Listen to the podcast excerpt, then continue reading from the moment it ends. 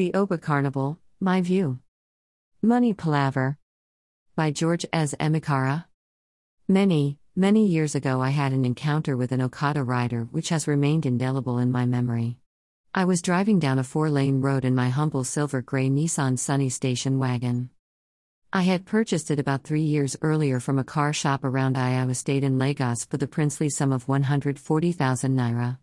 I got near the point where I wanted to make a U turn and I prepared to do so. I drifted into the left lane as I approached the gap, put on my trafficator turn signal, and looked at my left side mirror to ensure that my left side was clear. I saw a motorcyclist who I noticed was not looking at the road in front of him. Instead, he was looking at some people standing by the side of the road who he hoped would flag him down. I blew my horn, stuck my hand out of the window, waved frantically to attract his attention, all to no avail. He kept on coming. Then he returned his attention to the road and saw my car. He slammed on his brakes very suddenly and his bike skidded and fell. Part of his motorcycle slid under the back of my car. I came out to access the damage. In a jiffy, a small crowd had gathered, including some of his fellow motorcyclists. As they helped him to his feet, they berated him for his carelessness, and after ensuring that he was okay, the crowd vanished as suddenly as they had appeared. After he pulled his bike from beneath my car, he turned to me and began to abuse me. Oh Onye agu ego, ritualist, you want to kill me and use my blood to make more money. It won't work for you. All of you who own cars, do you think we don't know what you people do?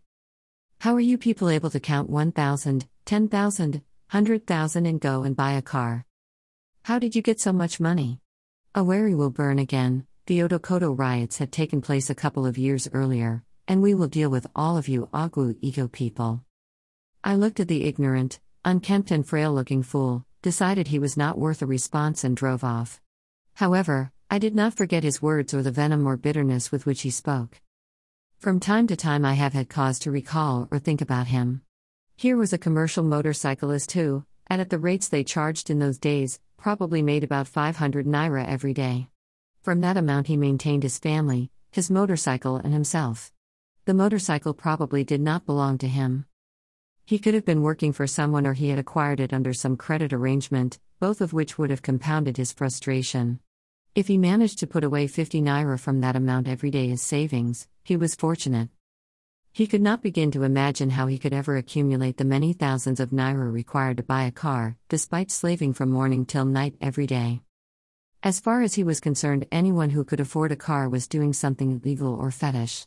It could not have crossed his mind that there were many people who made his daily income of 500 naira a hundred or more times each day from legitimate and clean businesses.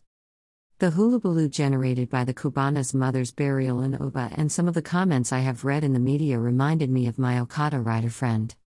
Clearly, the tunnel vision or limited world view of my Okada friend afflicts many people going by the comments from even those who are better educated and more exposed than my friend and who should know better. Funnily enough, some of those who criticized the event were from the part of the country which introduced spraying of money and lavish and expensive parties to Nigeria. Some of those who commented said that no one could spray or throw legitimate and hard earned money around in the manner Obi Cubana and his pals did. That for them to do so meant they were drug pushers, fraudsters, and ritualists. There is no doubt that there are people in Nigeria who are making millions of naira every day from legitimate hustle. How they decide to spend their money is entirely their business. Guests holding aloft ropes indicating they came with cows. Let us take the man who was burying his mother, for instance. From what we know goes on in big nightclubs in the land, he must be making at least 50 meters naira every week from his various clubs. As a club owner and entertainment guru, he would have a wide circle of friends, including those who started off as customers and became close friends as time went on. Only a fool would not go out of his way to befriend or cultivate the friendship of people who come to spend hundreds of thousands and even millions at his establishment, week in, Week out. It is really not his business how they come by the money they spend in his clubs. Part of his networking efforts would include standing with or supporting these customers of his now turned friends in their times of sorrow, joy, or need in whatever way he can. It is the reward for his efforts that we have seen in the huge attendance at the burial, the cows presented to him, and the millions of Naira people gave him. Some people said, why couldn't he build an industry with the money he spent on the burial? The man is an industrialist already. He has many factories. That is what his clubs and hotels are in the tourism and entertainment industry, where he has carved a lucrative niche for himself. They provide jobs and a living for the many people associated with them. Some of those commenting ask what he has done for his people and whether that money could not have been put to better use to benefit the community. His traditional title of Okpataozuora and the love shown by his kinsmen speak volumes about what he must have done in his community with his money. Okpataozuora, roughly translated, means he who makes and shares his wealth. Some said the display by Obi Cubana and his friends was unduly loud, garish, and even shameful. As the saying goes, different strokes for different folks. Our tastes and preferences vary, that is why we are individuals. Most importantly, no one should tell a man how to spend his money. Especially if you made no contribution towards making it, and if the money vanished, it won't affect you. Even the cows got some attention. Some said they were too many, as if Cubana asked for them or should have stopped people who were bringing cows. They even wondered what he would do with them after the burial.